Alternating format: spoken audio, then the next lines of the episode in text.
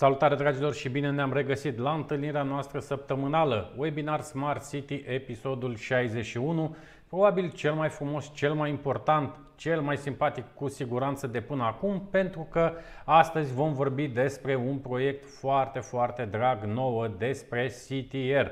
Îmi face mare, mare plăcere să vă prezint astăzi prietenii noștri, partenerii noștri de tehnologie. Vrem să înțelegem de ce este importantă monitorizarea calității aerului în cele din urmă ce facem cu aceste date. Unii spun mai bine nu știm, alții spun uh, poluarea este foarte importantă să fie monitorizată pentru a încerca să înțelegem și eventualele măsuri pe care le pot lua autoritățile locale, autoritățile centrale, dar mai ales noi, societatea civilă, la firul ierbii, ce facem. Prin urmare, vă invit să rămâneți astăzi alături de noi. Webinarul nostru începe chiar acum. Smart City Webinar despre oameni și orașe. Smart Mobility and Living. Smart Economy and Environment. Smart Government and Smart Citizen.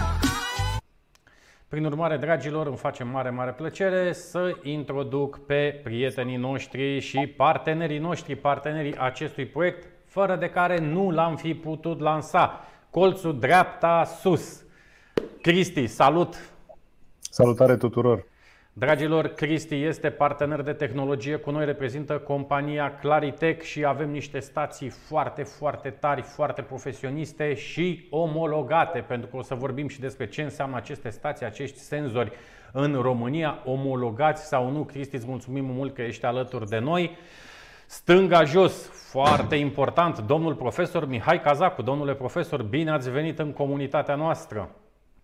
Vă salut cu drag și mulțumim că sunteți alături de noi. Așa cum vedeți uh, pe Teo, Teo te pupăm, ești în Bulgaria, ți-am stricat concediu?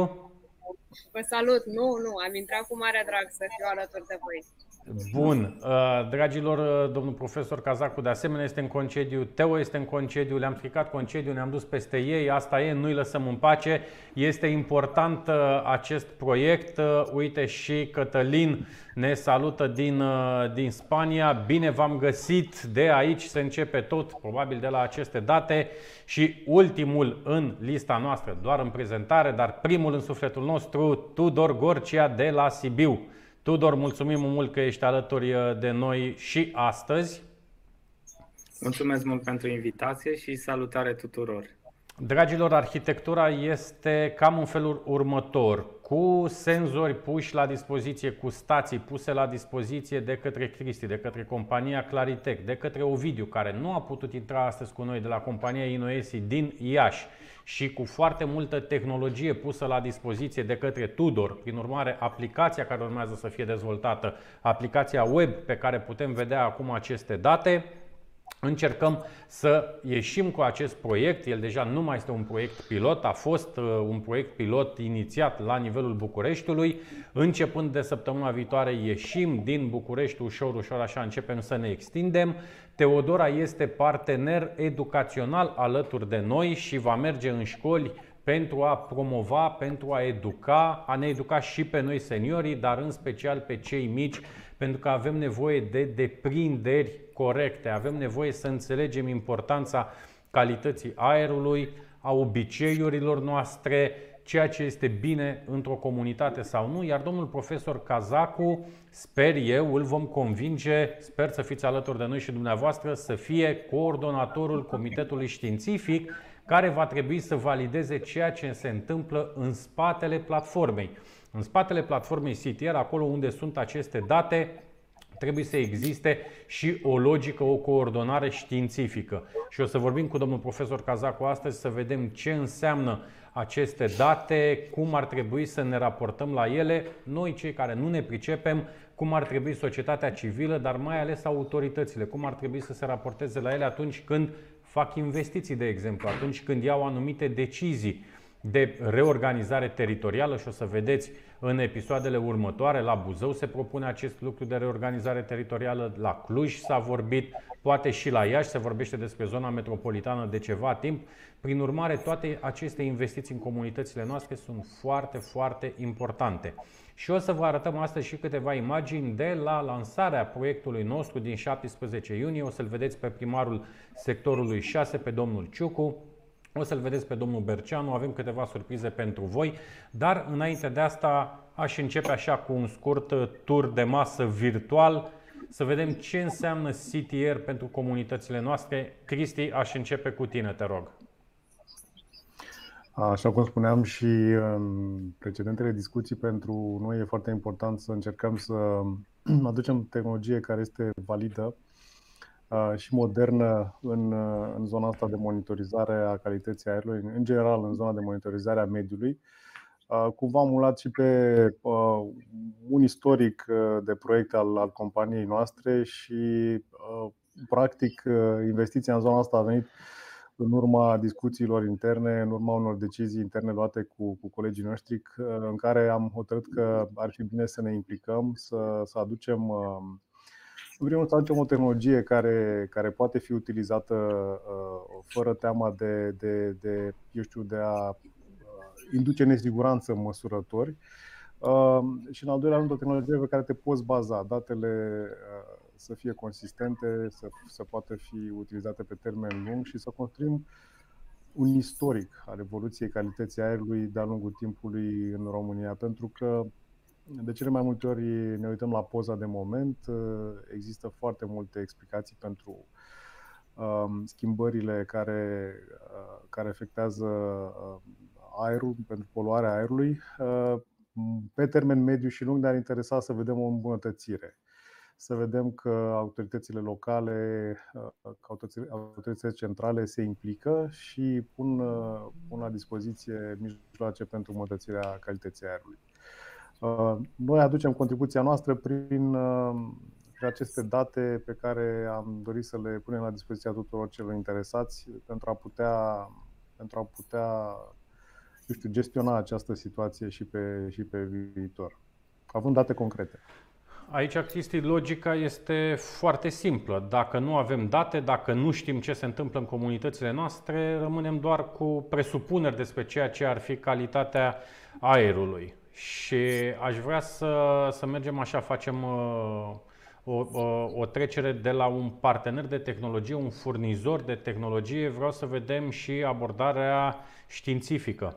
Domnule profesor Cazacu, încă o dată bine ați venit uh, alături de noi. Mulțumim mult că sunteți astăzi. Uh, v-am luat așa din concediu, în mașină, pe unde v-am găsit, nu v-am lăsat. Uh, haideți să vedem cum ar trebui, în primul rând, de la dumneavoastră, vrem să înțelegem câteva lucruri. Cum ar trebui să se uite o comunitate către o rețea care monitorizează calitatea aerului? De ce ar trebui să existe rețeaua asta? De ce este ea relevantă pentru Iași, pentru București sau știu eu ce altă comunitate. Da. În primul rând, trebuie să definim calitatea științifică. Practic, toate aceste date sunt pentru comunitate, să spunem pentru cineva care nu este neapărat în mod interesat cum funcționează un echipament, ci să-i dea o informație utilă, simplă, exact atunci când se uită la starea vremii, și vrea să știe dacă în următoarea oră plouă și poate să aleagă afară. Acum, ă, dacă vorbim de calitatea științifică a datelor, desigur acestea trebuie procesate și, și să intre în concordanță cu alți parametri de la alte stații de monitorizare, de la alte rețele, de la rețeaua națională care ă, monitorizează conform STAS. Și făcând o corelație de acest gen, se, se pot trimite niște informații către, către autorități, posibil către, adică posibil ar trebui să fie către garda de mediu și de ce nu această rețea sau aceste rețele ar trebui să, să lucreze foarte bine cu garda de mediu și cu autoritățile competente pentru a putea identifica sursele de poluare, pentru a putea genera alerte către comunitate, alerte simple de genul cum deja au început să apară prin acele SMS-uri, în cazul unor incendii, de exemplu, dar impactul fiind pe termen scurt, aceste rețele pot da informații concrete de tendință a unor parametri privind monitorizarea calității aerului ambiental. Uh, cu alte cuvinte, uh, datele din spate vor genera informații simple cu un impact asupra comunității, astfel încât ca fiecare dintre noi să poase o decizie rapidă, simplă, fără prea multe bătăi de cap. Părerea mea, momentan. Desigur, este loc de mai bine și de ce nu de a putea studia aceste date să fie salvate, să putem face ulterior uh, corelațiile de care am amintit anterior și de ce nu să prezentăm o statistică după o anumită perioadă de timp autorităților pentru a putea genera un, un livrabil astfel încât să poată să fie luat în considerare. Da, eu mi-aș dori foarte mult uh, și uite, am prins cu lansarea proiectului uh, cel puțin uh, școlile care au intrat deja și sunt monitorizate din București. Aici vom avea date și ce înseamnă date în timpul școlii, da, cu prezența copiilor la școală, dar avem date și din vacanță, când este extrem de important să vedem ce înseamnă reducerea poluării, de exemplu, în fața unităților de învățământ atunci când sute de părinți nu își mai aduc copiii cu mașina.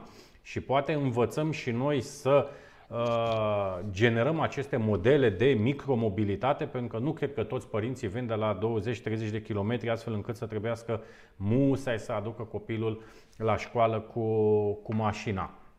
Tudor, uh, tu ești la Sibiu, da? Da. Bun. Uh, cum este aerul în comunitatea ta? Cum este aerul în municipiul Sibiu? Și în Sadu? Sau în Șelimbăr? Unde ești tu acum? Eu sunt în Șelimbăr, aici locuiesc. Tu ești în Șelimbăr. Cum este aerul acolo? Acum, uh, n-aș putea da o, să zic așa, o, o valoare sau să, o opinie corectă, pentru, Pentru că, că nu-l monitorizezi. de un senzor, exact, nu-l monitorizezi. Tu te-ai apucat să monitorizezi restul țării, dar nu și acolo. Nu-i nimic, ați trimite în săptămâna viitoare. Va veni și nostru, sunt sigur, da. Pregătim da. ceva, o, o să cucerim uh, CTR cu da. Ardealul. Da, da. Uh, Hai să vedem ce înseamnă, ce înseamnă pentru tine ca furnizor de tehnologie, ca partener de tehnologie, dar în primul rând trebuie să ieșim din logica asta. Suntem părinți, ne interesează și pentru noi ce respirăm, ne interesează cum se vor dezvolta aceste comunități și avem atâta tehnologie, Tudor, de ce nu o punem în slujba comunităților? Exact, asta de când mi-ai prezentat proiectul, uh, mi s-a părut ceva foarte interesant și foarte important pentru societatea noastră eu cumva sunt orientat pentru uh, educarea cât mai uh, performantă a copiilor noștri și pentru creșterea calității educației. Uh, mă implic în zona asta, iar proiectul vostru cumva s-a potrivit cu ceea ce vreau eu să fac și sunt, sunt, consider că o societate educată este o societate puternică. Cred că lucrul acesta este tot mai evident pe zi ce trece. Uh, Până și președintele Americii a recunoscut că nu, nu vor mai exista războaie convenționale. Totul va fi folosind inteligența, folosind educația. Și asta trebuie să fim conștienți, că o națiune educată va deveni o națiune puternică. Iar faptul că pentru a face o națiune educată trebuie să umblăm la toate, să zic așa, variabilele Atâta, atât să investim în profesori, să investim în tehnologie, dar să investim și în calitatea aerului, calitatea alimentației copiilor, mediul în care trăiesc. Adică trebuie investit pe toate direcțiile. Cum vedeți, performanțele se obțin cu detalii uh, mici, cu reglaje fine și la o mașină performantă, un șurub un pic învârtit poate să obțină câțiva cai în plus. Exact și aici, dacă monitorizăm calitatea aerului, și avem grijă ca aceasta să fie în parametri normali, sălile de, aer, de clasă să fie aerisite. Atunci sunt sigur că copiii vor avea performanțe mai bune la școală și vor avea rezultate uh, pe măsură și rezultatele pe care ni le dorim noi, pentru a crea o societate mai bună. Și, practic, am ajuns la uh, folosirea tehnologiei, da, pentru că noi asta facem și aici am crezut că putem noi, sau cu acest lucru am putut noi ajuta acest proiect și sperăm să putem ajuta în uh, creșterea calității educației din România fiecare cum poate. Cred că e datoria tuturor să ne implicăm și să facem ceva, pentru că nu se va întâmpla nimic stând deoparte și doar observând. Trebuie să ne implicăm fiecare cu ce poate, cum poate, puțin câte puțin, dar de adună acest puțin Dacă- și putem dacă am crea înțelege, lucruri Tudor, importante. Dacă am înțelege, Tudor, acest concept, uh, fiecare cât poate, credem că am avea mult mai multe proiecte, exact de la această logică, puțin cu puțin, dar în cele din urmă, cred că s-ar schimba mult mai mult comunitățile noastre. Îl salutăm și pe prietenul nostru, pe Alpard Gal și pe Dumitru Ion, care spune că se anunță un eveniment important ca aerul. Îmi place acest joc de cuvinte, Dumitru. Dragilor, Dumitru Ion este prietenul nostru de ani de zile, este din Brașov. Brașov, un oraș frumos, o comunitate pe care eu o iubesc, dar cu un aer foarte poluat și poate o să vorbim cu domnul Cazacu un pic mai târziu să vedem ce înseamnă acea pâlnie acolo. E și nici geografic nu îi ajută din acest punct de vedere al calității uh, aerului. Elena Gheorghiu, să rămână, Mă bucur că sunteți astăzi alături de noi și fac așa o trecere de la ce spunea Tudor către, către prietena noastră Teodora, care este într-o țară, ce să mai spunem, Bulgaria are mii, mii de senzori Netigo, sau haideți să facem așa, facem o paranteză. Rețeaua CTR în acest moment are două tipuri de stații. Are stațiile Nubo de la Sensirion aduse de Claritec, de uh, Cristian Croitor prezent în webinarul nostru de astăzi și mai are niște stații de la Netigo din Polonia. Cele două stații monitorizează 5 parametri, PM-urile 2,5 și PM10, presiunea aerului, temperatura și umiditatea despre care domnul profesor Cazacu ne va spune de ce sunt ele importante și care este corelația. Dar în România, așa cum spunea domnul Cazacu, asta este abordarea uh, științifică, eu nu sunt de acord neapărat, uh, avem nevoie de acele stații omologate. Păi, domnule profesor Cazacu, o stație de genul ăla costă 200 și 300 și 400 de mii, multe sute de mii de euro, în timp ce tehnologia din ultimii ani cred că ne ajută să dimensionăm și să generăm sau să măcar să ne apropiem de acel stas. Ok, eu înțeleg și stasul cât de important este, dar de ce în Bulgaria, în Germania, în Polonia și în multe alte țări, ca să rămân doar în Uniunea Europeană, sunt acceptate aceste stații low cost, cum li se spune, sunt luate în serios, iar în România avem uh, APM-ul care vine și spune că nimic nu este bun decât ce avem noi, cele 120 de stații. Teo, iartă-mă, dar facem această scurtă paranteză și imediat revenim la, la tine. Da. Uh, Pot să intervin, da? Da, vă rog, vă rog. Uh, Da, în primul rând datorită legislației. Uh, În anul 2019 am avut bucuria să lucrez cu o parte din ONG-uri pe un proiect de politică publică în care chiar am propus acest lucru. Ca acest senzori low cost să fie luate, ca datele de la acest senzor low cost să fie luate în considerare și, așa cum am spus la început, să fie complementare acestor stații care monitorizează conform STAS, da, omologate. Da, într-adevăr, legislația trebuie schimbată. Și aici noi vom, a- vom putea aduce un aport pentru că vom arăta importanța acestor date și vom putea convinge să, modif- să se modifice legislația astfel încât să fie luate în considerare. Aici, Iar uh, aici ar, ar trebui să facem un alt webinar pentru că legislația este foarte stufoasă, nu are norme de aplicare, este unele articole sunt aliniate conform uh, cerințelor Uniunii, dar uh, nu au norme de aplicare, iar uh, acești senzori ar putea ajuta la aplicarea legislației. exact asta este ideea. Noi nu vrem să ne certăm cu statul român, nu. luând statul așa în abstract.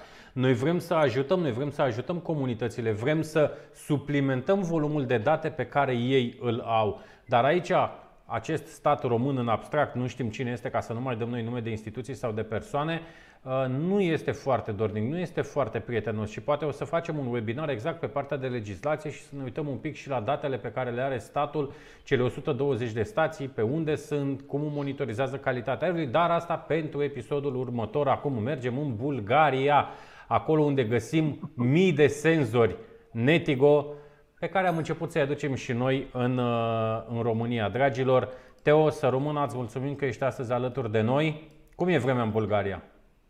Bună, vă salut. Vremea e foarte bună. De fapt, am venit să fac un studiu de caz, ai văzut? Da. Și aerul, aerul cum este, dacă vremea este ok? E bine, noi suntem chiar la malul mării, deci ne bucurăm de aerosol și de un aer foarte bun. Bun. Teo, uh, ce înseamnă pentru comunitățile noastre această educație de mediu despre care tu vei începe să, să vorbești? Ai început deja, ai deja inițiative, proiecte, inclusiv o școală de vară, dar uh, ce va însemna pe uh, acest proiect, în proiectul CTR, ce înseamnă educația de mediu? Păi, în primul rând, după monitorizare, care într-adevăr este cea mai importantă, trebuie să înțelegem ce monitorizăm, de ce și care sunt efectele poluării asupra sănătății noastre. Trebuie să începem și cu cei mici, pentru că ei au putere foarte mare de, uh, cum să zic, conștientizează anumite lucruri, chiar dacă au o vârstă fragedă. Asta zic din experiența mea. Sunt foarte receptivi și sunt doriți să schimbe ceva dacă înțeleg cum îi afectează poluarea, pentru că despre ea vorbim, și foarte important dacă înțeleg care este impactul acțiunilor lor asupra mediului. Pentru că, de fapt, tot noi producem poluarea, dar tot noi o putem reduce dacă facem anumite lucruri zi de zi. Și cred că asta e cheia, ca oamenii să ajungă din convingere să facă ceva bun pentru mediu, pentru că au înțeles cum funcționează mecanismul. Așa că în programul CPR, da, asta ne propunem să facem, să mergem uh, în toate școlile care, sunt, uh, care fac parte din, uh, din proiect și să vorbim cu elevii de acolo și cu profesorii și cu părinții și să le explicăm de ce facem asta și cum pot și ei să reducă fenomenul. Asta este foarte important să îi învățăm pe cei mici cât putem de devreme despre ce înseamnă aceste obiceiuri sănătoase și ce înseamnă până la urmă calitatea uh, aerului. Bun, haideți să vedem uh, și materialul despre care povesteam un pic mai devreme de la lansarea proiectului pilot în București, dar nu înainte de a vă spune că începând de săptămâna viitoare ieșim din București cu proiectelul nostru. Câmpul Lung Mușcel va intra în rețeaua City Air, Drobeta Turnul Severin va intra în rețeaua City Air, Lângă București mergem așa un pic în Ilfov, la Popeștile Ordeni, care intră în rețeaua Citier. Avem pe peste tot aceste acte, aceste protocoale în curs de a fi uh, semnate. Uh, și sperăm noi undeva din septembrie, a, Buzăul, uh, Buzăul uh, o să intre de asemenea și sperăm din septembrie să putem uh, dinamiza această prezență a sitierului în cât mai multe comunități. Sigur că noi suntem condiționați și de uh, componenta financiară pentru că nu luăm bani de la aceste școli. Nu vrem să luăm bani. Ăsta este dezideratul nostru. Vrem să ajutăm comunitățile, nu să dezvoltăm pe uh, spatele școlilor uh, această rețea. Vedem un materialul de la lansare și revenim. România nu are o rețea națională de monitorizare a calității aerului. România nu are o rețea de monitorizare a calității aerului în școli. În România anual mor 25.000 de oameni din probleme asociate poluării. Astăzi, când noi suntem aici, 80 de persoane, statistic oficial, mor din cauza problemelor de poluare. CTR este infrastructura pusă la dispoziția societății civile, autorităților locale și tuturor celor interesați de a găsi soluții. Doar într-un mediu colaborativ această platformă poate funcționa. În acest moment, proiectul, printr-o investiție privată 100% de 50.000 de euro, pornește în etapa pilot la nivelul Bucureștiului în toate cele șase sectoare și am început cu sectorul 6. Avem 30 de stații pe care colegii mei or să vi le prezinte 30 de stații care vor fi instalate. Deja în 17 școli suntem prezenți, sunt foarte multe date care încep să fie colectate deja. În următoarele două, trei săptămâni vom începem să emitem și primele rapoarte. Creăm la nivelul asociației un grup de experți care va emite buletine publice periodic pentru a ști ce se întâmplă în București, pentru a ști realitatea, pentru a avea acces la aceste date, repet, open data pe bune. Undeva din luna septembrie, orice părinte va putea să descarce o aplicație, să aleagă din aplicație școala unde este copilul și să primească alerte în timp real atunci când este cazul, dacă avem probleme de poluare. Punem senzori nu înseamnă că rezolvăm problema, decât ne ajungem să conștientizăm.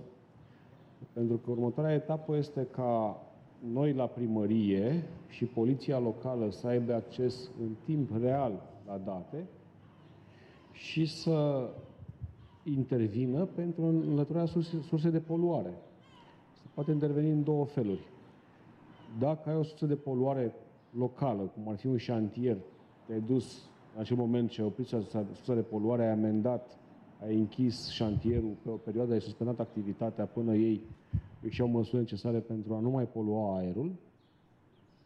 Dacă un bulevard este foarte, foarte aglomerat și pui sănătatea populației în pericol, atunci primăria capitalei, din punctul meu de vedere, trebuie ca să își asume, cum se întâmplă și în alte orașe, să închidă circulația pe acea arteră, deși or să fie multe înjurături și costuri politice.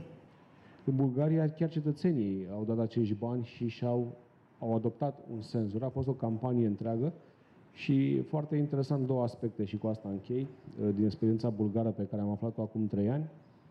Um, una dintre experiențe a fost că ei au fost foarte reticenți, mă refer la ei, la autorități, la primărie și la cei care trebuie să dea seama, să nu fie transparenți, erau foarte reticenți cu privire la acele stații și au zis, domnule, nu sunt omologate, nu sunt omologate, nu le băgăm în seamă, și că întreagă nebunie în România cu omologarea, că dacă nu ai nu știu ce aparat foto- de fotografiat omologat, dacă faci o poză cu telefonul la ceva, nu e bună în instanță, că nu e omologată, dar neacceptată.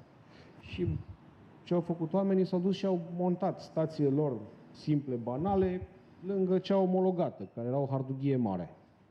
Și au stat acolo o lună de zile și după care au comparat măsotările și erau identice. Adică, efectiv, de fapt, au confirmat că ceea ce ei măsurau era la fel cu cea omologată.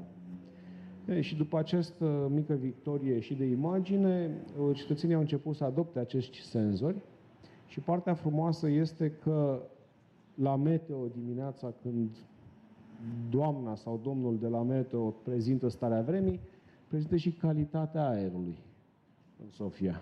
Singura acțiune efectiv de impact care ar putea să împace și capra și varza, ar fi ca să schimbăm comportamentul de mobilitate al populației. Să nu mai vrea auto individual și să folosească transportul în comun și transportul alternativ. Altfel o să continuăm să spălăm străzi care a doua zi vor fi noroiate, raportăm la pica că le-am spălat, dar toți senzorii noștri ne vor arăta că de fapt nu am scăzut cu nimic uh, poluarea aerului.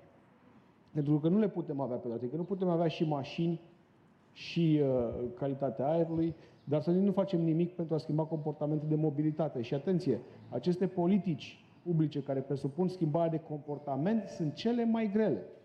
Amenziile, din păcate, sunt plătite de noi toți, locuitorii sectorilor. Uh, pe de altă parte, amenziile nu ridică deșeurile și nu îmbunătățesc în vreun fel calitatea serviciilor oferite de operatori. Pune presiune pe operatori, îi uh, îi duce în, într-un mod sau altul, îi convinge de fapt să-și facă treaba, dar uh, relația cea mai importantă este între, uh, între primării și salubriști. Acolo noi trebuie, sau societatea, sau politicienii, spus altfel, trebuie să consolideze această relație în beneficiul cetățenilor. Noi toți plătim odată serviciile de salubritate, noi toți plătim încă o dată faptul că nu, uh, că nu avem nici condiții de viață normale și nu avem nici o colectare selectivă a deșeurilor și asta ne costă ca și sănătate, ca industrie, ca PIB și noi încă o dată plătim amenziile pe care Garda de Mediu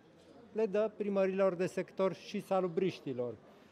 Eu cred că trebuie cumva să resetăm uh, această ecuație și să punem în parametri normali de funcționare primăriile, primăriile de sector, de sector, dar să nu ne închipuim că în restul țării lucrurile stau mult mai bine. Nu. Trebuie să regândim relația salubrist-primărie. Cel care plătește, care este cetățeanul, primărie, managerul uh, instituției și salubrist. Pe de altă parte, ceea ce încercăm să facem și cred că trebuie să ajungem la un acord politic, că primarii trebuie să fie și amendați în alt fel, nu cu amenzi de 500 de lei. Ori proporțional din, din amenda pe care o dăm către primărie, ori să uh, găsim niște pârghii să mai punem un zero cel puțin la cele amenzi date către primari. Bun. Am văzut și ce spunea domnul Ciucu, inclusiv despre filiera bulgară, am putea să-i spunem uh, Teo. Tu care nu ai crezut, te-ai dus repede să vezi acolo ce înseamnă filiera bulgară atunci când vorbim de monitorizarea calității aerului. Sunt mii de senzori uh, Netigo uh, puși, puși acolo. Domnul primar Ciucu, pe vremea când era consilier municipal, în cadrul uh, CGMB-ului, a fost invitat de către uh, prietenii noștri din Bulgaria, s-a dus, a văzut ce înseamnă această rețea acolo, de asta știa și era atât de familiar cu, cu ea. Ați văzut, domnule profesor Cazacu, ce spune și un primar de uh, mare comunitate despre acele hardughii ale statului român și despre acești uh, senzori, aceste stații Netigo pe care dumneavoastră le cunoașteți foarte bine, despre care spunea în Bulgaria, ați văzut și acolo și avem și această abordare a statului român. Într-adevăr, negăm realitatea legându-ne de aceste paranteze ale legislației, domne, ok, or fi, or fi poluare la Iași, în București, dar acum dacă n-ați măsurat și voi cu niște hardughii de 200-300 de mii de euro, eu ce să vă fac? Negăm un pic realitatea și ne uităm pe datele noastre, care de obicei sunt mult mai prietenoase, nu cu voi neapărat, ci măcar cu Comisia Europeană, că acolo ne interesează ce raportăm. Cum, cum vedeți ce spunea domnul, domnul primar? Da, de, sunt de acord, adică chiar, chiar eram în asentimentul dumnealui.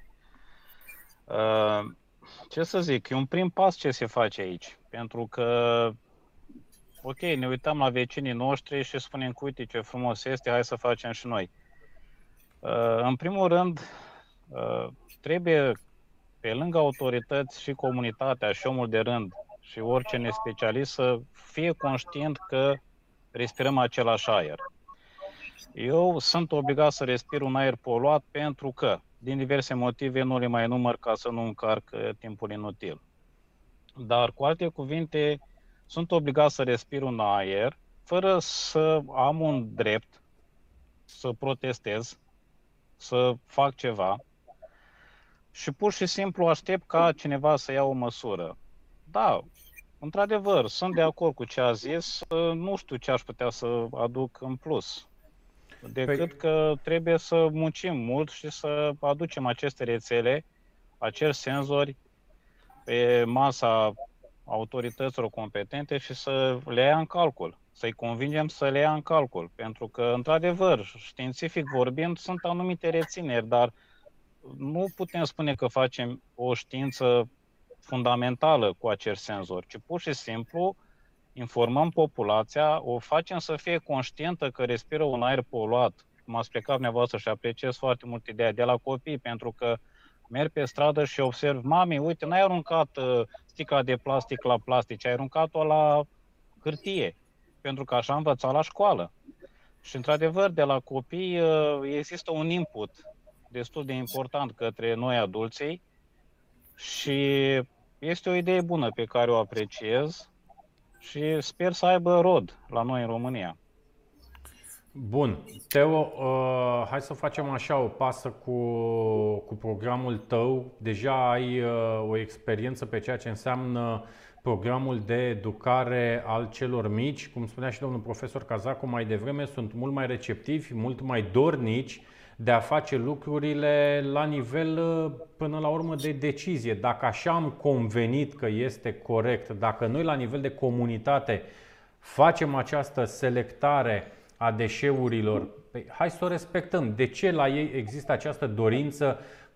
Ok, poate de conformitate și asta îi deranjează pe unii, dar de ce ei înțeleg cum să facă lucrurile corect? Pentru că noi am setat această corectitudine, iar noi nu vrem să înțelegem. Tocmai pentru că nu prea vorbim despre aceste fenomene, pentru că ni se pare că și poluarea, și reciclarea, și risipa alimentară sunt așa niște probleme globale și foarte departe de noi, adică nu prea au cum să ne afecteze sau cum să aibă un impact direct asupra noastră, ceea ce e total greșit, pentru că toate aceste fenomene au efecte în viața noastră de zi cu zi și noi le provocăm tot așa de fiecare zi.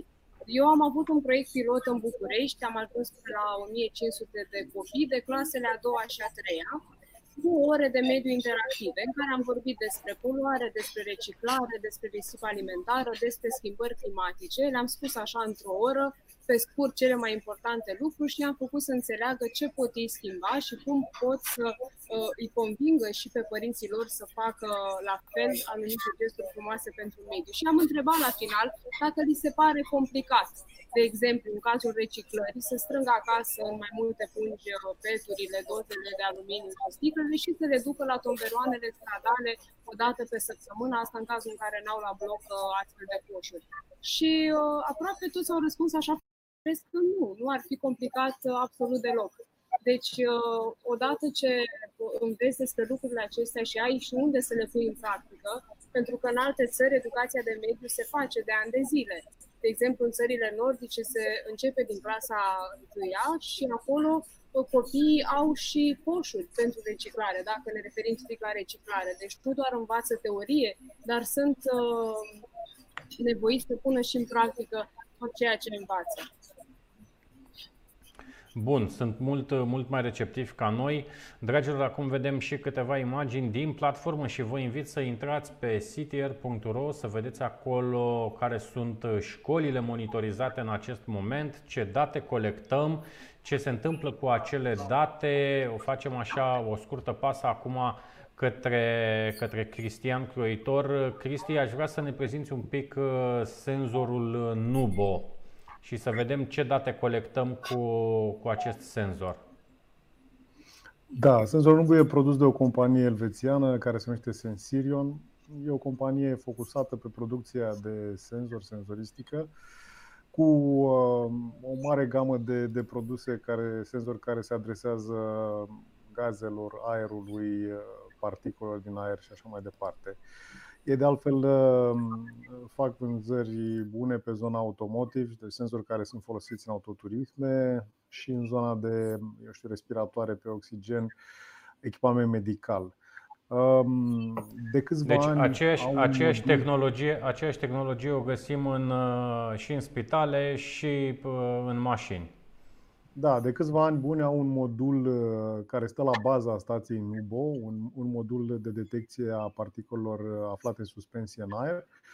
Um, Recent au, uh, au hotărât să, să lanseze un, o stație bazată pe aceste module. Uh, În fiecare stație există două, care cartuș există două module din motive de redundanță Uh, și aceste module măsoară în permanență particulele PM2,5 și PM1, uh, temperatură, umiditate, presiune atmosferică. Datele sunt transmise automat prin intermediul unui modem uh, care are un SIM universal uh, către, către un backend, către, către o bază de date, să spunem așa, de unde pot fi preluate de oricine uh, și sunt puse la dispoziția uh, utilizatorilor, inclusiv pe, pe, pe platforma uh, Smart City. Uh, Scopul este să asigurăm uh, date care sunt um, sunt, uh, te poți baza pe ele în sensul în care toate stațiile pleacă din fabrică aliniate, calibrate la, la standarde foarte stricte. Senzorii sunt testați individual, stațiile sunt calibrate individual și în clasa de preț în care se află această stație este singura stație certificată de către un organism de certificare din Marea Britanie care se numește MCERTS. La nivel european uh, nu prea există standard de momentul de față care să poată asigura, eu știu, un certificat recunoscut, uh, recunoscut pan-european. Există discuții, mai multe grupuri de lucru. Se speră ca undeva între 6 luni și 2 ani să existe o decizie comună și un model comun de, de, de standardizare pentru, pentru acest tip de măsurători. Din punctul ăsta de vedere, americanii, sudcoreenii au făcut pași cu mult înaintea europenilor. Acolo există atât certificări cât și laboratoare independente care pot, pot emite astfel de certificate. Repet, scopul nostru este să punem la dispoziție un echipament stabil, sigur și care, evident, are un cost mult mai mic decât componenta similară din stațiile folosite de către APM. Evident, datele trebuie să fie accesibile online în timp real, astfel încât să, să poată lua decizii în timp real. Pentru că de cele mai multe ori metodele științifice nu sunt online, sunt offline, se folosesc metode de măsurare gravimetrice sau alte metode care presupun prelucrarea datelor și datele sunt disponibile cu o anumită întârziere. E important să vedem și pe termen scurt uh, evoluția parametrilor, astfel încât datele sunt transmise la intervale mici, uh, de un minut, și e important să asigurăm măsurarea și în locații unde nu există energie electrică, de aceea aceste stații au și posibilitatea de a funcționa cu un mic panou solar, solar și cu o baterie de backup internă. Cam asta e pe scurt. Încercăm, noi încercăm să avem cu partea de tehnologie cât mai bine pusă la punct, astfel încât să fie utilă cetățenilor, să fie utilă organizațiilor care doresc să se implice în, în, în aceste aspecte. Uh, și să nu pierdem vremea efectiv căutând o soluție perfectă pentru că e foarte greu. Cred că ar trebui să facem ceea ce fac alte țări, să utilizăm ce există și ce, ce, ce pune piața la dispoziție și să împânzim efectiv țara cu, cu senzori astfel încât să știm cum stăm și să putem să luăm decizii informate. Cristi, cu siguranță soluția perfectă nu există. Asta este uh, cert, dar putem să ne uităm și noi la prietenii noștri din Europa și să vedem ce au făcut ei și de ce acolo lucrurile funcționează. Și așa cum spunea și domnul primar Ciucu un pic mai devreme, să mai ieșim un pic din logica asta omologării, că până la urmă nu vrea nimeni o stație omologată, nu dă nimeni pe nimeni în judecată, vrem și noi să înțelegem la nivel de comunitate ce se întâmplă, cum putem să influențăm pozitiv deciziile autorităților, cum putem să ne implicăm uh, mai mult. Și ce mi-a plăcut foarte mult în abordarea ta, uh, Cristi, și îți mulțumesc încă o dată pentru acest lucru, că ai înțeles ce înseamnă conceptul open data pe bune. Dragilor, cine are nevoie de aceste date va avea acces acces la datele neprelucrate. Noi sigur că vom încerca atunci când vom face rapoartele, buletinele noastre de informare către public, vom încerca să le interpretăm. Domnul profesor Cazacu alături de ceilalți colegi vor încerca să traducă pentru noi, cei care nu avem studiile de specialitate, care nu înțelegem acești parametri tehnici, vor încerca să ne livreze datele într-o manieră cât mai facilă, cât mai ușor de înțeles. Dar tot ce înseamnă o instituție publică, autoritatea statului, știu eu, institute de cercetare, universități, zona academică, zona de business, toți vor avea acces la aceste date în timp real pentru a le uh, prelucra, pentru a le introduce în diverse proiecte de cercetare, dezvoltare și așa mai departe. Domnule Cazacu, pentru cei care nu știu, de ce sunt importanți acești indicatori PM2.5, PM10? Da, uh, PM2,5. Deci la particule materiale în suspensie este acest acronim 2,5 particule cu dimensiunea aerodinamică până la 2,5 micrometri, PM10 particule materiale cu dimensiunea aerodinamică până la 10 micrometri. Cu alte cuvinte, în uh, PM10 avem inclus și acești PM2,5, la fel și PM1, cum arătați dumneavoastră acum pe ecran. Dar PM1, desigur, de dimensiunea aerodinamică până la un micrometru. Ca și surse de poluare, desigur, acești parametri nu sunt cei mai importanți. Ar trebui să avem și senzori de gaze care să coreleze oarecum, să completeze aceste date, dar referindu-ne strict la, la aceste PM-uri, ă, particule mici în special sunt emise din urma arderilor, arderi de combustibil, arderi de biomasă, arderi la modul general și pe măsură ce dimensiunea particulelor cresc, acestea poate să vină de la particule de praf de orice natură, din zona construcțiilor, din zona drumurilor și din zona industrială unde este cazul, spuneați anterior de Brașov, la fel ca și orașul Iași. Ehm, orașul Iași și orașul Brașov uh, sunt ca într-o covată, să zicem, înconjurați de specificul geografic al zonei respective, de munți, dealuri, și în cazul în care există o sursă de poluare de orice natură, gazoasă sau de particule materiale, aerul nu este ventilat. Vă imaginați că, efectiv, aerul băltește în funcție de condițiile meteorologice și aerul acela este plin cu, este poluat și băltește până când poluarea este eliminată tot prin fenomene naturale numită briză de noapte, briză de zi.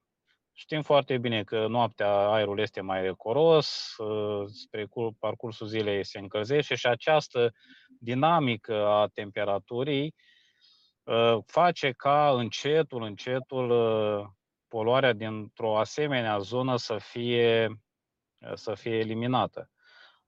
Aceasta, practic, nu înseamnă că orașul Brașov sau orașul, orașul Iași are mai multe mașini sau are mai multă industrie sau are mai multe surse de poluare. Nu, ele sunt dispersate în mod uh, aleatoriu peste tot, dar unele zone au această capacitate de a reține aerul, aerul poluat.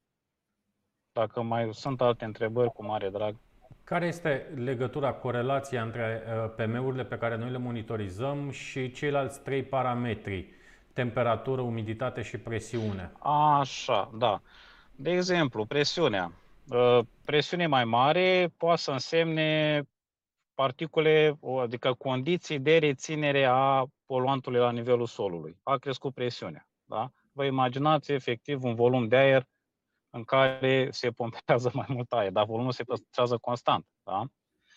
Temperatura, nu știu, să dau un exemplu simplu.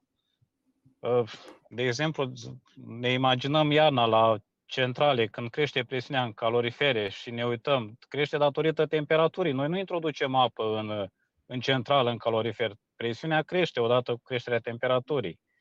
Iar umiditatea, desigur, un alt, umiditatea are un rol pe lângă depunerea poate mai facilă la sol a anumitor particule, dar, de exemplu, o particulă de fum, o particulă generată din arderi, ar putea să fie înconjurată de umiditatea din aer și ea nu mai este neagră, este strălucitoare și din punct de vedere optic își schimbă proprietățile.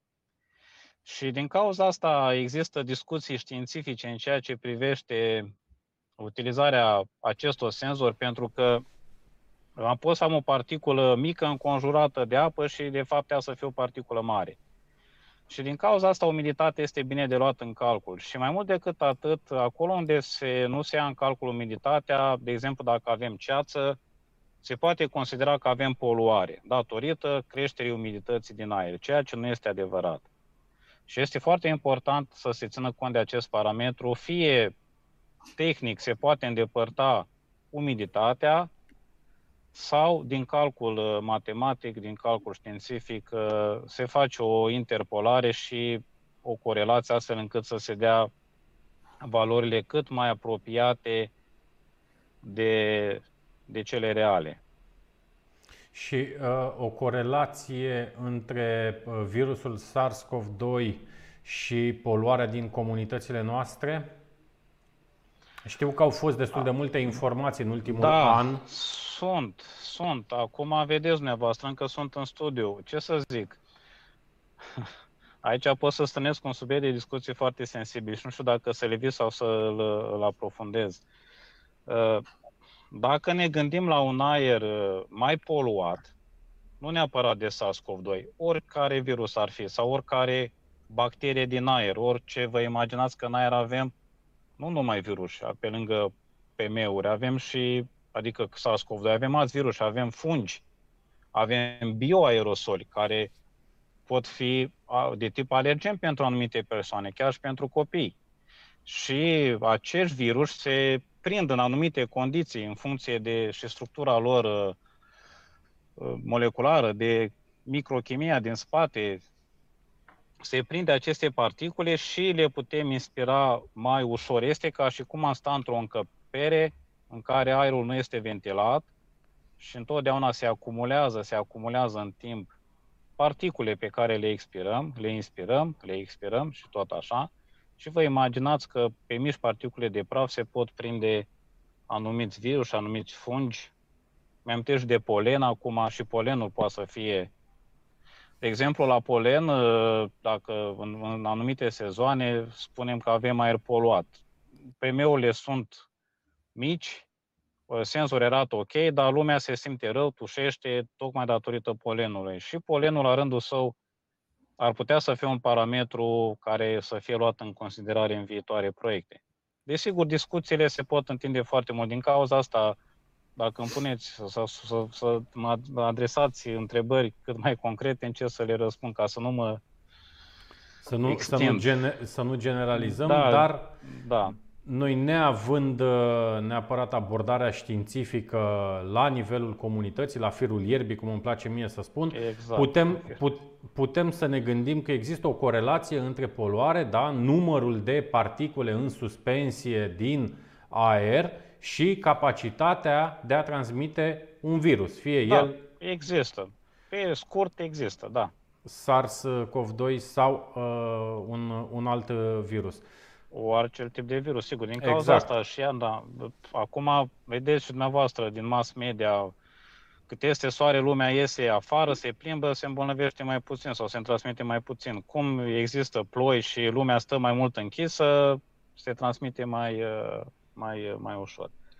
Deci se pot face curații simple, nu, nu neapărat să vin cu date științifice, să zic, pentru a putea demonstra lucrul ăsta.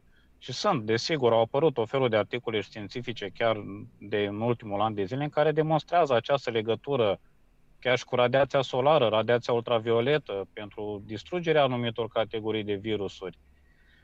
Și chiar dacă oarecum gradul de poluare ar fi puțin mai ridicat decât de obicei, dar datorită vremii bune de afară, ne ajută să nu, să nu ne molipsim așa ușor. Dar în extrema cealaltă, dacă avem un aer umed, avem un aer poluat, uh, ne imaginăm așa ceață, desigur acolo uh, transmisabilitatea poate să fie mult, mult crescută. Și de ce nu? Poate să fie un semnal de alarmă, mai ales dumneavoastră, cum ați montat senzori în școli, mă gândesc că ar putea crea o oarecare legătură. Bun, uite, uh, Cătălin uh, spune și el uh, ceva de genul acesta, că s-a stabilit științific că în particulele de CO2 se pot transmite și virus, bacterii, fungi și așa mai departe. După aceea spune că senzorii de la Nubo sunt amplasați în afara școlilor, dar în interiorul școlilor, dacă aveți prevăzuți senzori, da, Cătălin, asta a fost logica să mergem cu senzorii aceștia mult mai performanți în exteriorul școlilor pentru a înțelege și ce înseamnă acel comportament de mobilitate al părinților către unitatea de învățământ, iar ceilalți uh, senzori, Netigo, așa cum spuneam, uh, cei pe care îi investigează acum în direct uh, Teodora în, în Bulgaria, sunt în interiorul școlilor, dar și monitorizează aceiași 5 parametri. Tudor, am înțeles un pic uh, de la domn profesor uh, ce se întâmplă, ce sunt acești uh, parametri. Am înțeles de la Cristi ce monitorizăm, cum monitorizăm, dar ce facem cu aceste date? Unde sunt datele noastre? Deocamdată le stocăm, le adunăm. Acum lucrăm la interoperabilitatea cu alte sisteme, adică vom dezvolta niște API-uri care vor fi puse la dispoziție oricui gratuit pentru a-și putea obține informațiile care le avem noi în platforma CTR. Ele vor fi puse gratuit la dispoziția oricine, oricărui, or, oricui dorește. Uh, cum, ai, cum s-a și spus de mai multe ori în acest uh, webinar, CTR nu este o afacere, este un program prin care se dorește a schimba ceva în mai bine în România. Tudor, CTR este uh. un proiect comunitar și eu am spus asta tuturor. El nu poate funcționa decât de la firul ierbii. Că tot i-a plăcut sintagma asta domnului profesor Cazacu mai devreme. Este imposibil să ne putem uh, sau să credem că am putea să ne batem cu statul pe acest subiect. Ar fi un demers, din punctul meu de vedere, irelevant ar fi un război pe care evident l-am pierde, dar nu văd nici miza, Prin urmare, doar dacă înțelegem această corelație între societatea civilă, autoritățile locale, autoritățile centrale, mediul de business, tot ce înseamnă infrastructura dintr-o comunitate, atunci CTR-ul are menirea lui și își poate găsi, zic eu, uh, logica în, în comunitățile noastre. Prin urmare, el nu are cum să fie decât plecând de la nivelul comunității, este un proiect al comunității. Aici chiar nu poate fi vorba de, de business. Te rog, continuă. Exact. Și tocmai de aceea toate datele vor fi puse la dispoziția tuturor pentru a fi folosite în scopul uh, care îl are această, acest program CTR. Uh, cred că în scurt timp vom lansa și documentația pentru apelarea acestor servicii. Ele vor fi, informațiile vor fi puse la dispoziție și în formate mai simple, să zic așa, gen Excel sau CSV pentru cei care doresc să le analizeze în alte forme și nu prin sisteme informatice. Iar ulterior urmează să dezvoltăm aplicația pentru alertare, prin care cetățenii își pot alege anumite locații care vor să le monitorizeze și să seteze anumiți parametri când își doresc ca ei să fie alertați când senzorii depistează valori peste acei parametri. Alertele Bineînțeles, în care... tot acest timp, se dorește creșterea rețelei de senzori și colectarea cât mai multor informații și cât mai multor valori pentru a putea fi analizate și pentru a putea fi prelucrate și pentru a se putea face analize. Până nu avem foarte multe informații sau suficiente date, e un pic prematur să spunem că vom face ceva gen predicții sau eu știu ce alte analize. Da, noi am vorbit uh, inclusiv acum vreo două săptămâni, am avut un col cu domnul Cazacu și vorbeam și despre ce înseamnă această capacitate ca la un moment dat, pe baza multor, multor date și multor corelări care ar trebui făcute, poate am putea să creăm și niște modele, știu eu, care să ne ajute la un soi de predicție a calității aerului, ceea ce ar fi important, zic eu, măcar la nivelul unităților de învățământ, că îți poți doza inclusiv partea de curiculă, partea de activități pe, pe, care ajung la, la cei mici, la copii. Dar până acolo mai avem. Important este că am început acest uh, proiect. Ieșim acum din, din București, așa cum spuneam un pic mai, uh, mai devreme. Ce ar însemna, domnule profesor Cazacu, datele pe care noi le avem în acest moment, sigur că ele încep să crească în volum, dar ce ar însemna corelarea lor cu datele meteorologice pe care le-am putea lua de la ANM și mai ales corelarea lor și vă amintiți într-unul din colurile noastre trecute, vorbeam și despre datele satelitare pe care România le are, nu le folosește la nivel de comunitate, din păcate, nu așa cum ar uh, putea. Și la momentul respectiv, dacă mi-aduc aminte, îmi spuneați dumneavoastră că noi în România facem o confuzie între ce înseamnă, de exemplu, praful saharian și poluare. Și atunci, dacă am avea aceste date și o corelare a lor, probabil am avea o informare mai corectă a publicului. Da, vă dați seama, cum a spus și colegul nostru, se adună date, se fac multe interpretări, completăm și cu date satelitare. Da, ă, este foarte important să facem deosebirea dintre sursele de poluare locale și o poluare pe distanță mare. Da, și sunt o felul de tehnici, desigur, mult, mult mai costisitoare din punct de vedere financiar pentru a putea determina dacă avem o poluare de la distanță. Acum, intruziunea de praf saharian, da, pentru că avem uh, praf, uh, cresc valorile și dacă ajung la nivelul solului, aerul este considerat ca fiind poluat.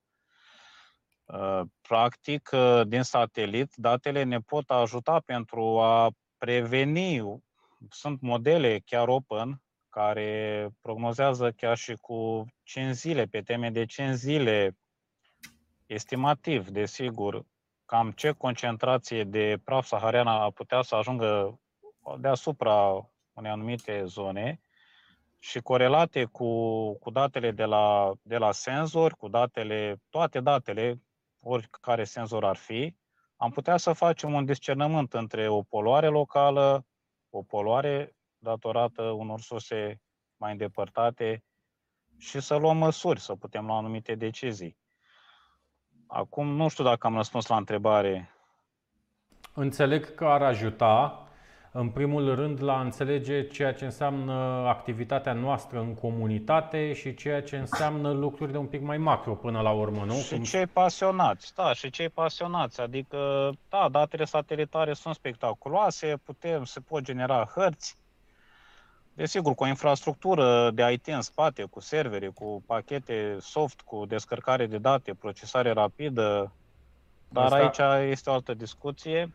Uh, dar pentru comunitate, da, o, o avertizare din satelit ar putea fi benefică, dar nu la nivel de panică, pentru că, din păcate, observ prin media, se propagă o idee, vai, vine praful saharian, mâine o să stăm în casă toată ziua.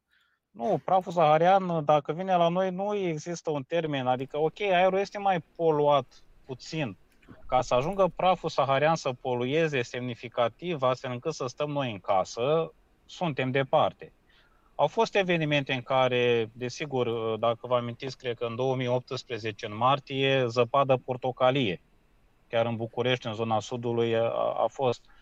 Da, și a, pe mine personal mă deranjează această propagare a informațiilor false în ceea ce privește o anumită o anumită alertare a populației pentru clickbait și toate nebunile acestea.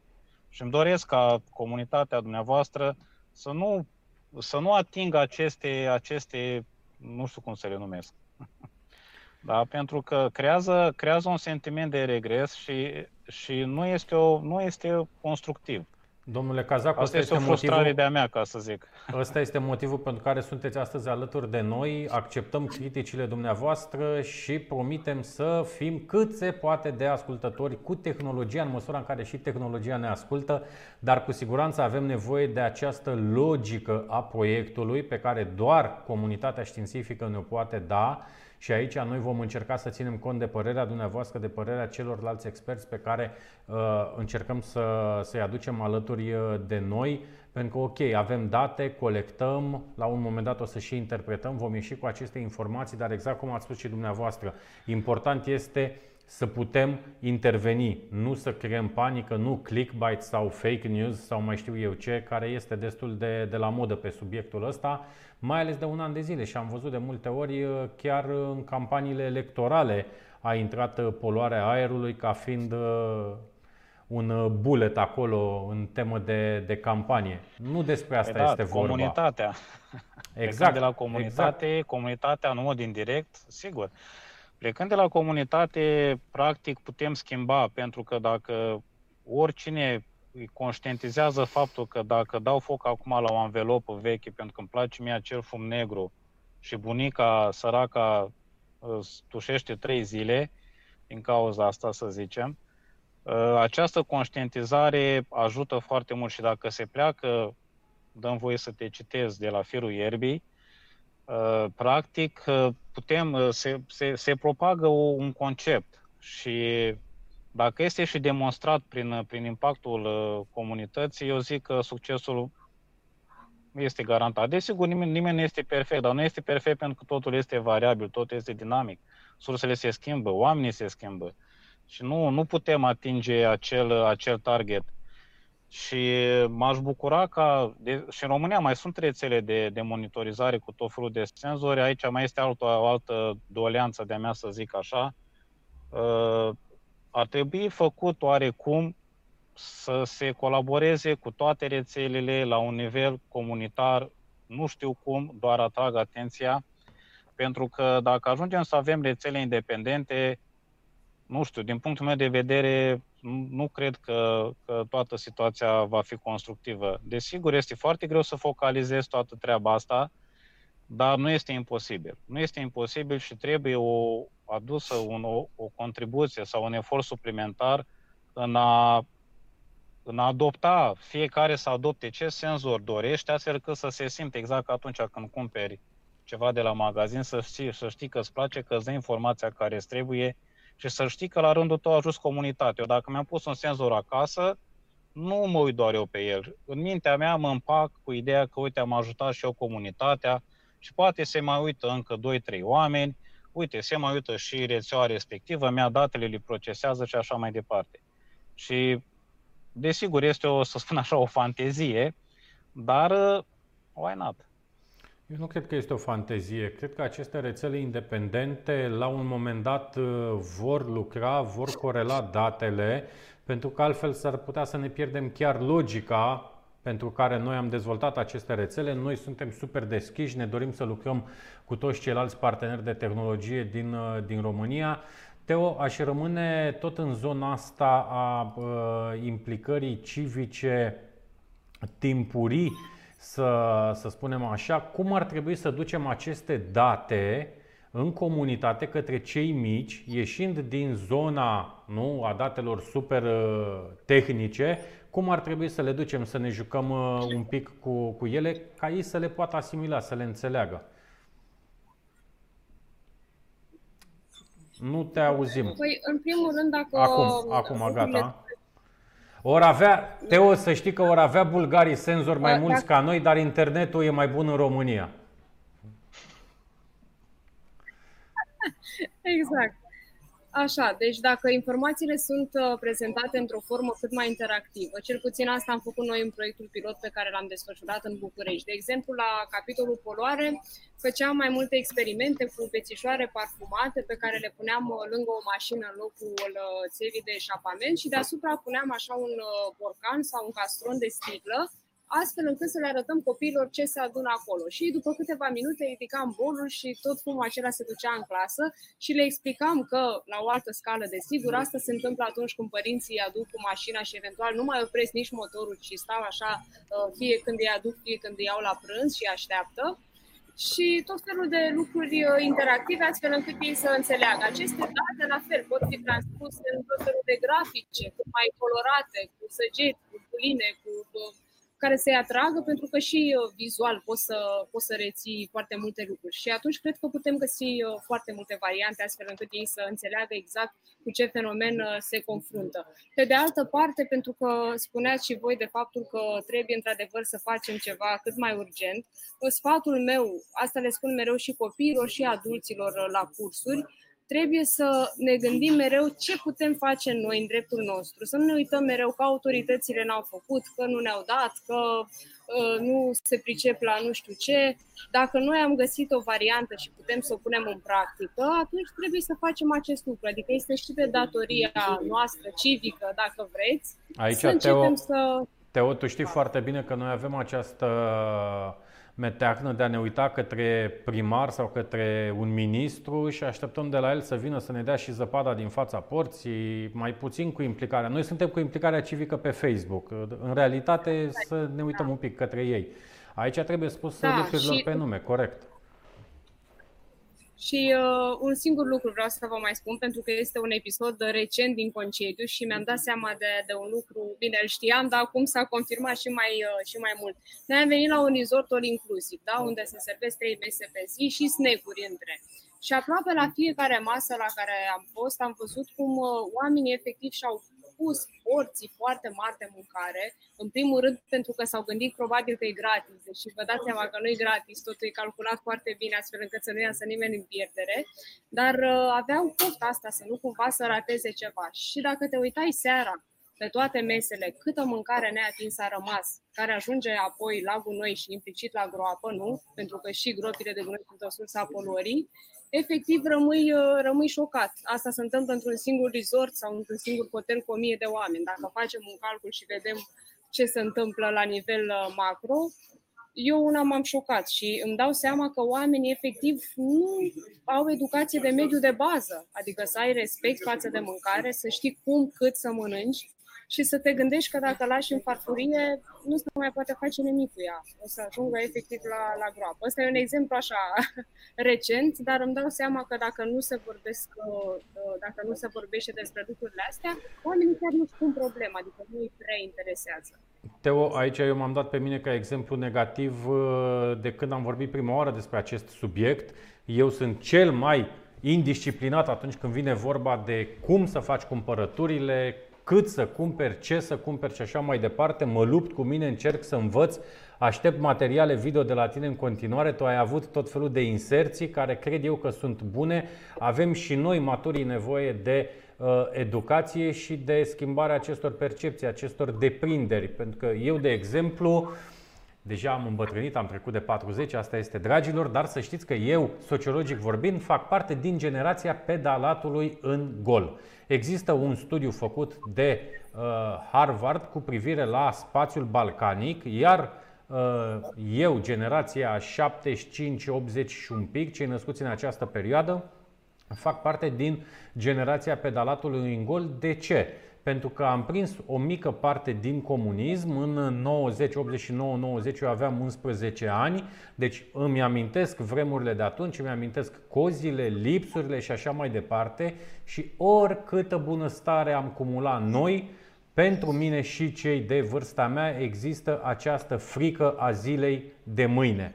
Și această frică a zilei de mâine în subconștient se traduce în foarte multe prostii, foarte multe tâmpenii, foarte multe obiceiuri care nu au ce căuta în comunitățile noastre. Așa că, Teo, e de lucru aici. Primul lucru ar trebui să-l facem uh, prin a recunoaște că nu le știm pe toate, nici chiar noi cei de la Asociația Română pentru Smart City, și să începem să ne educăm un pic, să vorbim mai mult despre aceste uh, subiecte. Bun, pe lângă acest capitol Teo, ce altceva, care ar mai fi lucrurile pe care noi le-am putea face la nivel de individ, de casă, de întreprindere până la urmă? Pentru că, ok, ieșim din arhitectura asta macro, guvernul, primăria, comunitatea, ne tot ducem și dăm așa pe cineva în abstract, fără să nominalizăm. Dar la nivel de casă, de apartament, de familie, ce am mai putea face? Păi, tot așa legat de, de risipă, adică risipim și mâncare, risipim și apă, trebuie să ne organizăm puțin mai bine. Folosim foarte mult plastic, trebuie să vedem cum putem să înlocuim acest material care este foarte nociv și care este peste tot, inclusiv și aici nu mai spun că totul se servește în, și la terasă, mai ales în farfurii de Uh, plastic, dacă ți iei uh, în pahare de plastic, dacă ți iei o, o felie de pizza sau ceva, tot așa, o furculiță de plastic, încă o farfuriuță de plastic, sunt tomberoane întregi care nu dispar peste noapte. Mânuși de plastic, iar pentru că încă se mai respectă anumite reguli și fiecare ia câte o mânușă de plastic la fiecare masă. Deci dacă facem un calcul, ajungem la milioane de, de mânuși. Pe de altă parte, individual, ne mai putem gândi la modalități de transport alternativ la mașină. Acum e și moda asta cu vinerea verde, care nu e ceva obligatoriu, cum au spus autoritățile, dar ar fi bine dacă am lăsat și mașina acasă. Cred că ăsta a fost uh, mesajul lor de campanie. Nu obligăm pe nimeni, dar frumos ar fi să mai mergeți și cu altceva. Uh, deci da, dacă putem, asta dincolo de, de moda asta și de ziua pe care au uh, făcut-o cei de la Ministerul Mediului, putem să ne gândim dacă sunt anumite drumuri care pot fi făcute și cu, și cu altceva. Uite, încet, încet ne apropiem și de finalul întâlnirii noastre. Am început cu un tur de un tur virtual. Aș vrea să terminăm tot cu acest uh, tur. Cristi, Hai să vedem, am vorbit un pic despre tehnologie, am vorbit despre partea de educație, foarte importantă din punctul meu de vedere, de la nivelul uh, companiei, de la nivelul mediului de business, cum, uh, cum se vede această calitate a aerului care va influența și businessul, va influența și PIB-ul, va influența, adică eu cred că valorile sunt mult mai importante sau relevanța proiectului nostru e mult mai mare decât uh, acel clickbait despre care vorbea domnul profesor Cazacu. Anual în România mor 25.000 de oameni din cauza ucigașului tăcut. Nu-l vedem, nu-l auzim și așa mai departe. Uh, ok, e adevărat, dar mai mult decât un clickbait, eu cred că se duc naibii comunitățile noastre.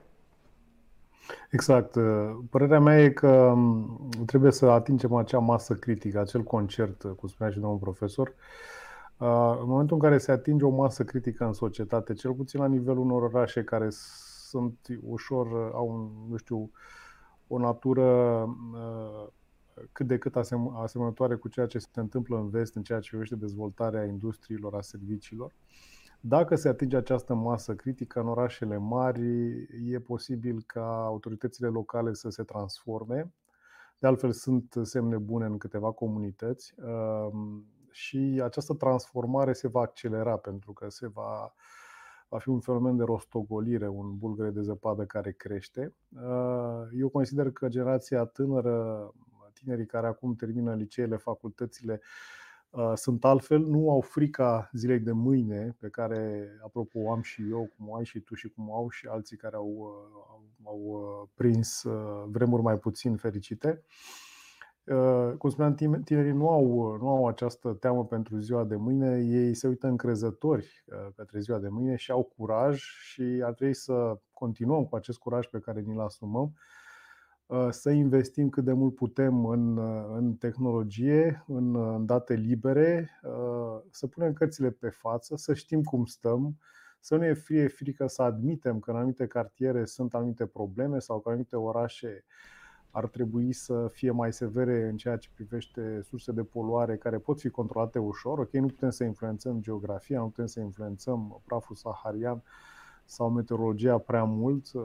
Uh, direct, dar putem, uh, putem schimba lucrurile uh, prin tot felul de, de lucruri simple, prin spălatul străzilor unde se poate, prin amenajarea de spații verzi, prin plantări de copaci. Nu are rost să, să intru în detalii, nu e, nu e specialitatea mea.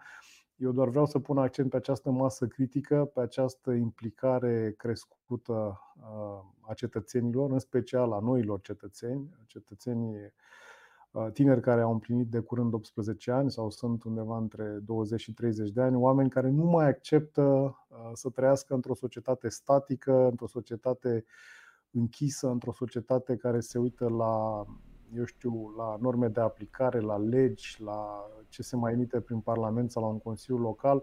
Oamenii vor rezultate imediat și vor să se întâmple mâine sau astăzi. Asta se întâmplă în mediul privat, asta se vede și pe piața muncii, asta se vede uh, și pe dinamica pieței muncii, pentru că foarte mulți, uh, foarte mulți pleacă în străinătate sau uh, acceptă oferte de la companii care sunt, uh, de ce să nu recunoaștem, cu ani, ani lumină în fața, în fața multor companii din România. Același lucru s-a întâmplat de altfel și cu o masă mare de oameni care au emigrat. Au emigrat nu că România nu e frumoasă, nu că e o, o, o țară cu un relief variat și a înzestrat-o Dumnezeu cu de toate, ci pentru că uh, în alte părți ale lumii, în, în administrație, în comunitățile locale, se pune mult mai mult accent pe calitatea vieții, pe respectul față de cetățean, pe problemele lui, că sunt legate de sănătate, de transporturi, de școală sau cele economice. Și punem și noi umărul cum putem la, la, această, la acest bulgăre de zăpadă pe care aș vrea să-l văd rostogolit din ce în ce mai mare și peste tot în, în țara asta. Foarte important acest apel la transparență și până la urmă la o poză a momentului, la un exercițiu de sinceritate, Cristi, cum spuneai și tu mai, uh, mai devreme.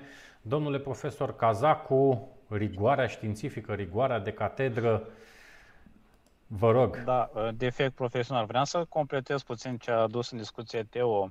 Ok, uh, nu sunt obligat să mănânc în farfurii de plastic. Nu sunt obligat să fac risipă la mâncare Ehm, dar în schimb sunt obligat să respir un aer poluat.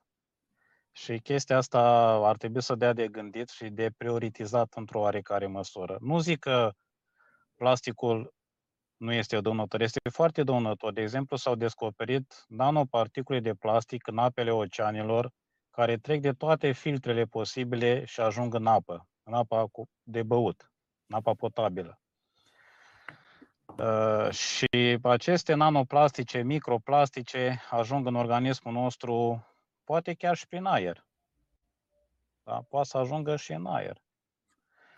Astfel încât uh, să zic că sunt obligat să, să respir un aer care nu, nu îmi face bine, doar pentru că trebuie să mă duc la servici și să mă duc în concediu sau unde vreau eu. Nu mai zic de aerul de interior și acolo sunt alte probleme. Da, până la Dumnezeu te mănâncă Sfinții. Eu vă felicit pentru inițiativă și este bine să porniți cum ați pornit deja și să arătați că lucrurile se mișcă, să arătăm împreună, desigur și cu alți experți și cu toate, cum a spus dumneavoastră, că sunteți deschiși, cu toate opiniile argumentate și, și, să, și să poată să fie puse în aplicare. Desigur, aș vrea să fiu optimist, dar nu îmi permit pentru că, repet, respirăm același aer, fie că vreau, fie că nu vreau. Și asta este realitatea, dar în același timp uh, am așa un sentiment plăcut pentru că se face ceva, uh, se mișcă ceva, comunitatea se implică și încetul, încetul o să apară și, și deja au apărut și rezultatele. Și sperăm la cât mai mult și la cât mai multe, cum să spun eu, idei de Și implicare, implicare în primul rând. Iar acum avem și acest uh, exemplu pozitiv de implicare civică care poate schimba politicile publice sau dorința guvernanților dacă ne uităm la Roșia Montană și la ce s-a întâmplat cu declararea exact. sitului UNESCO de acolo. Asta ce Toată înseamnă? Muncă. Asta ce înseamnă? Că uh, vocea uh, societății în cele din urmă a învins, nu? Împotriva unor presupuse acte de corupție, împotriva unor presupuse uh, decizii ale statului, iarăși acest stat în abstract, pentru că asta este foarte drăguț pentru ei, foarte ușor pot pasa responsabilitatea de la o instituție la alta și atunci pentru noi rămâne statul în, în abstract. Aici e, e importantă această, această victorie. Uh, Tudor, un cuvânt de încheiere, te rog, în acest uh, webinar, în această întâlnire noastră. Vom reveni odată la o lună, o lună și ceva. Ar trebui să facem câte o întâlnire pe CTR și să mai uh, ne uităm un pic pe date, să vedem pe interpretarea acestor date ce, ce se întâmplă, politicile publice, rapoartele pe care le scoatem noi, dar pentru că CTR este un program care se află a fost finalist în competiția Orange 5G pentru că noi doi am vorbit de ceva timp și despre ce poate însemna inteligența artificială adusă în acest proiect. Hai să vedem la ce ar trebui să ne gândim ca o proiecție a, a CTR-ului în perioada următoare. Cum acum am mai spus, perioada apropiată va fi cumva să dovedim că acest, această platformă este deschisă pentru oricine. Corect. Și vom pune dispoziție datele, urmând apoi aplicația uh, mobilă și bineînțeles că totodată cu creșterea uh, numărului de senzori montați și a datelor uh, recepționate de la ei, putem începe să aplicăm diverse modele de machine learning și să analizăm datele și să le corelăm cu alte informații sau cu alte evenimente, în așa fel încât să putem face un fel de predicție, să zic așa, pentru anumite evenimente. Bun, trebuie să înțelegem tehnologia și să o îmbrățișăm la nivel de comunitate, foarte, foarte important. Teo, concluzia acestui webinar îți aparține. Te rog, fii mai optimistă decât noi cei bătrâni. Dă-ne tu speranță. Ne aflăm acum, pentru că eu zilnic uh, documentez acest subiect pentru toate materialele pe care le pregătim și pentru știri și pentru cursuri și pentru tot.